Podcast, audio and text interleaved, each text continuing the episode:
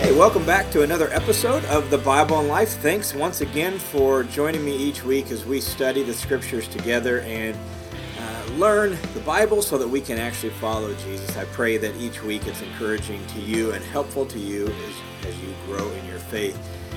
This episode, we are going to wrestle with why it is that we had to die to the law so that we can live for God, live for Christ. And We'll get to that in just a second, but before we do, uh, just a couple little things that I wanted to draw your attention to. One is, you know, there are people that are just hungry to know the Bible, hungry to grow in their walk with God, and obviously learning the scriptures and learning the way of Jesus through the scriptures is one of the most important parts of growing in your faith. Um, and at the same time, podcasts are one of the fastest growing online digital mediums. Um, currently at the present time. Uh, more than 90 million people say they listen to at least one podcast a month, and that, that study is actually about six, seven, eight months old, so it's probably more than that by now. Um, and so podcasts are a great way to help people learn the Bible and grow in their faith. You know that. That's why you're here, right? Um, and yet, one of the struggles with podcasts is they are not super searchable. They're not as easy to find, say, as a YouTube video or some of that. YouTube is the second largest search engine on the internet. Podcasts are a little harder to find. So you could help uh, others grow in their faith and grow in their knowledge of God by sharing podcasts, whether this podcast or others. And so, man, it would be a huge benefit to me, but also a benefit to other people who are just hungry to learn the Word if if you would just uh, share this podcast as often as you can, share it on your social media pages, share it word of mouth, share it with friends, um, share it in your Instagram stories. Uh, if there's a quote or a particular episode that's helpful and you're on Twitter, tweet that out. Whatever you can do just to share the podcast, that would be great so that more and more people could uh, learn about the Bible and Life podcast. And it could be more encouraging to strengthening their faith, helpful to their faith. So that would be awesome. Another thing you could do along with that is if you just go on iTunes and rate and review the Bible and life and leave a little review, leave a rating. Uh, that at least lets iTunes know that there are people who are listening, like this show, so that they begin to promote it a little bit more, which will help more people find it as well. So, um, it would be awesome, you know, if by the end of this year we could we could hit about a thousand downloads a week on the Bible and Life. That would be significant growth for the show, and it would mean a thousand people a week being strengthened in their faith, being encouraged through the Bible and Life. So, if you're of a mind to do that, that would be awesome. If you would just uh, help out me and help out others that way. So, share the show. Uh, another little update that I wanted to let you know of is a project that's been sort of on the back burner and in my mind for a long time that I'm really excited about and just about ready to begin the to lay the groundwork for is creating a, a listener's commentary to the New Testament. Um, that I want to model after sort of the same format as this podcast, 20 minute chunks. I want to basically create an entire commentary on the New Testament that's an audio commentary so that you could listen to a commentary rather than have to read a commentary, and I'll walk you through verse by verse, chunk by chunk, through various books of the Bible. I'm going to start with the book of Philippians and just try to work through some of the letters of Paul that I've taught a lot, got a lot of material on already, and that are small enough that I could get a bunch of those done fairly quickly. So, Lord willing, I will have maybe five of the New Testament books done by the end of the year if I can get the time to do it and all goes smoothly. All right, so big project. I would appreciate your prayers for that. Keep your eye out for that. I've actually purchased a URL where it'll make it easy to find it listenerscommentary.com. So I'll let you know more as I begin to get things built out and begin to get books recorded. I want to make that super accessible and super affordable, so have to charge for it a little bit because it's such a massive project, but I still want to make it uh, as accessible and affordable as possible and as useful as possible to you for your own spiritual growth, to you as you teach and train and equip others. If you're a minister or a missionary or a small group lead or anything like that, I just think this, this resource could be super helpful to you uh, to understand the Bible. So, really excited about that project. It's going to be a, a massive project and take me a lot of time and a lot of work. But, um, Lord willing, I'll start recording the book of Philippians this week and and maybe in a week or two have that done. And I want to try to get several books done before I totally release that, so there's enough content there to be helpful. So be watching for that. Listen, uh, listeners' commentary on the New Testament. Okay, that's a lot of little updates and. Um, but let's jump in. We are in the book of Romans. We've been walking through Romans 6, 7, and 8. And Um, and the reason we've been doing that is this section is just sometimes overlooked. Uh, and it's so important to understanding really our salvation, understanding the freedom we have in Christ, understanding who we are in Christ, that uh, to be in Christ doesn't just mean our sins are forgiven, we've got our ticket to heaven, and uh, we're just waiting to go there when we die. To be in Christ also means we've been set free from the power of sin and now we can live a brand new kind of life, and that God is intending to form a brand new humanity uh, among whom He can dwell and through whom He can flesh out His wisdom and His beauty and His goodness into the world. And so that's our role as God's people is we are in partnership with Him to flesh out His, his wisdom and his character into the world and really to draw people back into him so that they can express their worship to him. So that's our job and he has freed us from the power of sin so that we can more effectively do that to truly be a people for his glory, a people for his name. Romans 6, 7, and 8 really flushes that out for us and how, how he does that. So we've we've finished chapter 6 in our last episode, and unfortunately, when the chapter divisions were put in, which they weren't put in by the Apostle Paul, the writers of the New Testament. They were put in later after the New Testament was written, just as a guide to it. Unfortunately, the chapter break at chapter 7 is a little bit uh, of a problem because we're right in the middle of a thought. And you lose that if you just read by chapters. And, and so um, we started to answer the second major question of these, these three chapters uh, in our last episode with the first paragraph of the answer. But chapter 7, 1 through 6, is the second part of that answer. And so we've got to make sure we hear the flow of thought if we're going to actually understand what Paul is saying in this section. So recall that the question that we are we are now on that Paul is answering in this section of Romans is this 6:15 says, "What then shall we sin because we're not under law but under grace?" And Paul's answer is, "May it never be." And now he's going to explain why. And so we got the first part of the explanation in last week's episode in in 6 16 through 23 well 7 1 through 6 is the second part of his answer to that question so why is it that we shouldn't sin because we're no longer under the law but under grace and chapter 7 begins to really zero in on how the law was a problem for our faithfulness to God. And so, chapter 7 has a lot about the Old Testament law, and it, it has a lot about Paul's uh, new understanding of the law now that he's a Christian, looking back at the law and looking back at how the law was supposed to be used, looking at how the law has been misused by the Jews.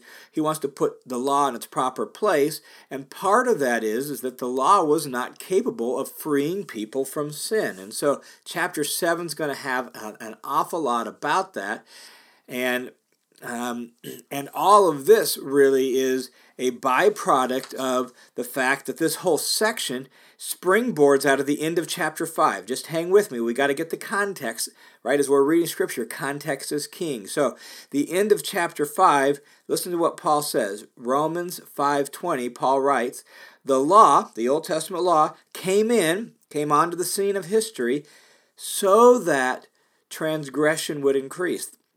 part of the law's job was to make transgression increase. And transgression is a very specific word there, meaning specifically crossing a boundary. There was sin before the law, but it hadn't been enunciated as clearly as the law did. So the law named the boundaries, and now we could step outside those boundaries, and hence transgression increased. And that was one of the functions of the law was to point out and enunciate transgression. So the law came in that transgression might increase, but where sin increased, grace abounded all the more, so that as sin reigned in death, even so grace would reign through righteousness to eternal life. That's the setup at the end of chapter 5 for all of Romans 6, 7, and 8. And so he has to explain what he means by um, the law being complicit in this and how being set free from the law leads not to further sinning, but further righteousness because the law was actually somehow an accomplice to sin itself. And so we have to die to the law in order to actually live for God. All right, with all of that then as the setup, let's jump into Romans 7 1 through 6, the specific text uh, that uh, we're on in this episode. And um, by way of overview, this paragraph has two parts. Uh, 7 1 through 3 is, um, is like the analogy, it's the illustration, and 7 4 through 6 is the point he makes from this illustration.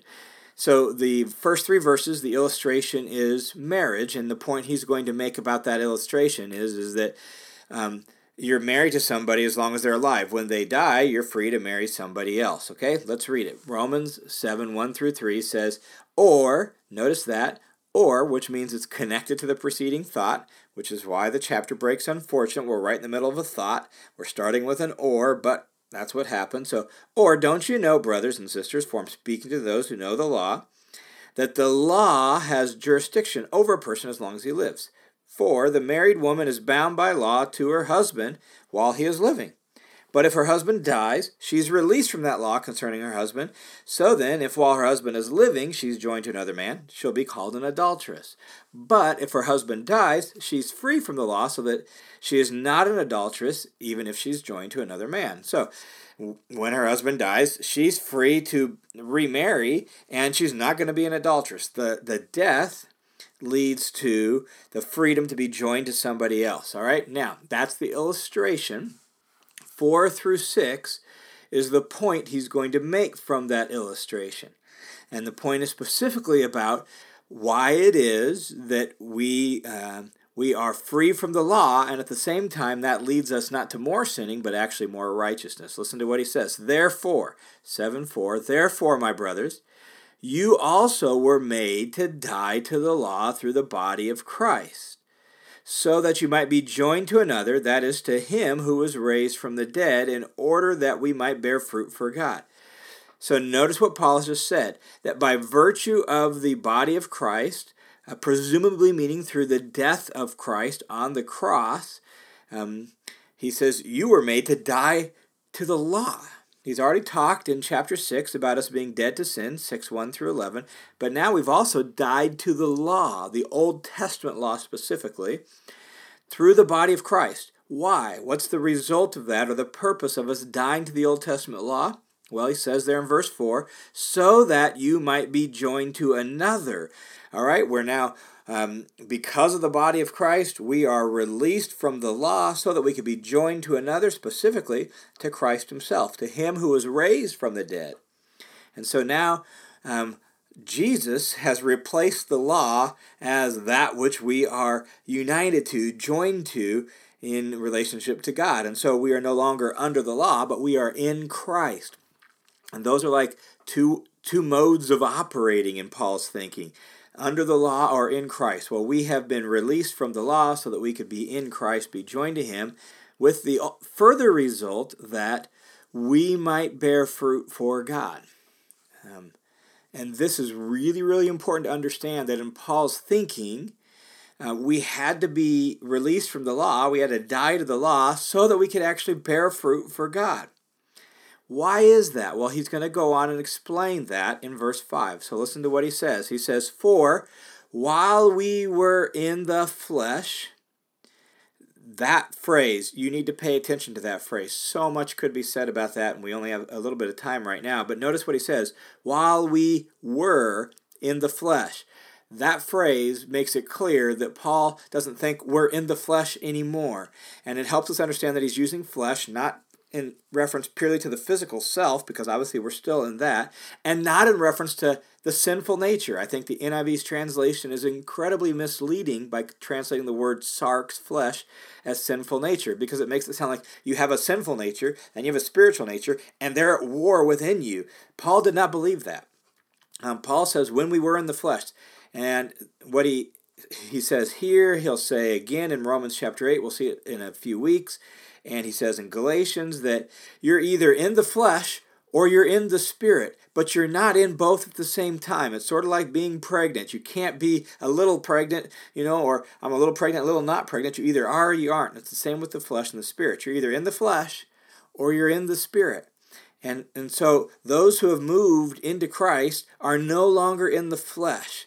The flesh, there in that context, referring to fallen humanity. Humanity in its fallenness um, roughly almost parallel to the way John uses the word world in First John, right? Like the world system and its fallenness and its weakness and its common sense and its apart from God way of doing life. When we were in the flesh, before we became Christians, he goes on and he says, the sinful passions which were aroused by the law were at work in the members of our body to bear fruit for death. So notice this that the law somehow stirred up sinful passions. It, it didn't free us from them, it stirred them up. Paul will have more to say about that, but I think we all kind of know how this works, right? You tell a child no, and it makes them want to do it more. Um, there's something within us that when there is a boundary enunciated, man, there's a little rebellious streak in us, and we want to cross that boundary. I always think of um, the block on which I grew up when I was a child. And there was a fellow who lived on the corner. I only knew him as uh, Mr. Bach, right? And that was um, was his house, and he had this perfectly manicured lawn. It was a beautiful lawn. Um, and we kids would ride our bikes all over the neighborhoods, and he didn't want any of us kids walking on his lawn, touching his lawn, right? But on the very corner of the block, on the very corner of his his lawn, there was a groove right through his lawn where we cut the corner all the time with our bikes. Why? Because Mr. Bach made it clear he didn't want us riding on his lawn. So we didn't ride very much on his lawn, but we cut off about eight or nine inches of his lawn with our little bicycles and made this nice little pathway right through his lawn. And that's Paul's point here is that the law, the Old Testament law, stirred up sinful passions um, and those sinful passions were at work in the parts of our body so that we would bear fruit for death, not for life.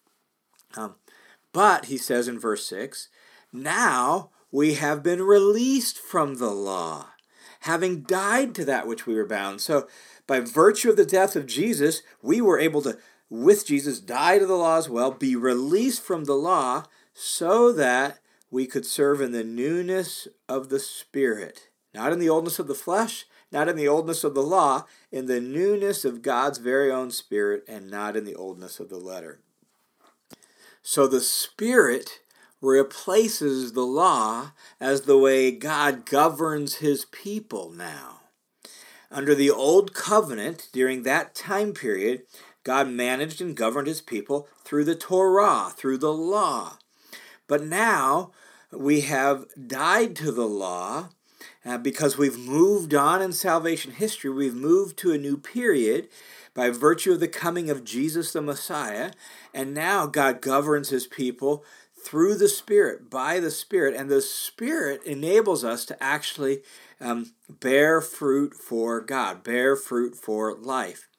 And Man, there's so much we could say about this, but just know this that Paul will explain some of this in the next paragraph that the law somehow was co opted by sin and the flesh, so that now sin and the flesh used the law for its advantage, and the law was not able to achieve the, the goal for which it was given. It couldn't make people become fully righteous. It couldn't make people free from the power of sin. Why? Because at, at, during that time period, the law was working with people who were in the flesh. And people who were in the flesh didn't have the capacity to obey the law to the same degree that people who are no longer in the flesh but in the spirit. And so now that by that Jesus has uh, rose, risen from the dead and the spirit has been poured out and we've moved to a new period, now now there's a, a new ability to actually please God by virtue of His Spirit. There, those of us who are in Christ and who are full of the Spirit have a new capacity for godly living, for holy living, that people prior to the coming of Jesus and the Spirit, they didn't have because they were still in the flesh. They all they had was the the the strength of fallen humanity, and it wasn't enough. Enough. So the law barked out orders to fallen human people and and those were they were good orders. They were good instructions. They were wise words right? It, it described um, some good godly ways of acting. Love your neighbor as yourself right? Don't covet. Good godly ways of acting. But it was it was barking out those orders, giving out those orders to people who were in the flesh. But now in Christ, through the Spirit, we're no longer in the flesh. And therefore, we can obey God in a way that uh, we couldn't before. And we don't do that through the law, we do it through the newness of the Spirit. Dallas Willard once remarked that the law forever set the course of righteousness, but it wasn't the source of righteousness. It couldn't make people righteous. And so God now is doing that by means of His Spirit um, because it has set us free from the power of sin, from the fallenness of our flesh, and we now have new power to live a new kind of life. And what Paul is going to do in the ensuing paragraphs of uh, these chapters is he's going to help us understand how that worked, how it is that the law was uh, co opted by sin and death, and how the Spirit sets us free from that so that we can now bear fruit for God. So everything that follows is really an amplification of these last few verses of this paragraph here, where Paul is saying that we died to the law so that we could bear fruit for God by virtue of the newness of the Spirit. So I don't want to steal Paul's thunder by getting ahead of ourselves and, and explaining some of this because he'll do some of that for us. So to wrap this episode up, let me just say this um, that um, this change is massive and significant. And though C.S. Lewis doesn't use the language exactly of flesh and spirit, he's really describing the same reality in a section in Mere Christianity where he's talking about the difference between natural life, what he calls bios, and spiritual life, what he calls zoe. So he's using two different Greek words. Uh, to describe this reality. And so he says this He says, The spiritual life which is in God from all eternity and which was made uh, which made the whole natural universe, is Zoe. Bios, by which he means ordinary, merely human, decaying kind of life, has to be sure a certain shadowy, symbolic resemblance to Zoe, but only the sort of resemblance there is between a photo and a place, or a statue and a man. Now listen to this. He says, a man who changed from having bios to zoe, meaning going from purely natural life to new life, spiritual life, a man who changed from having bios to having zoe would have gone through as big of a change as a statue which changed from being carved stone to being a real man. And that's what Paul believes.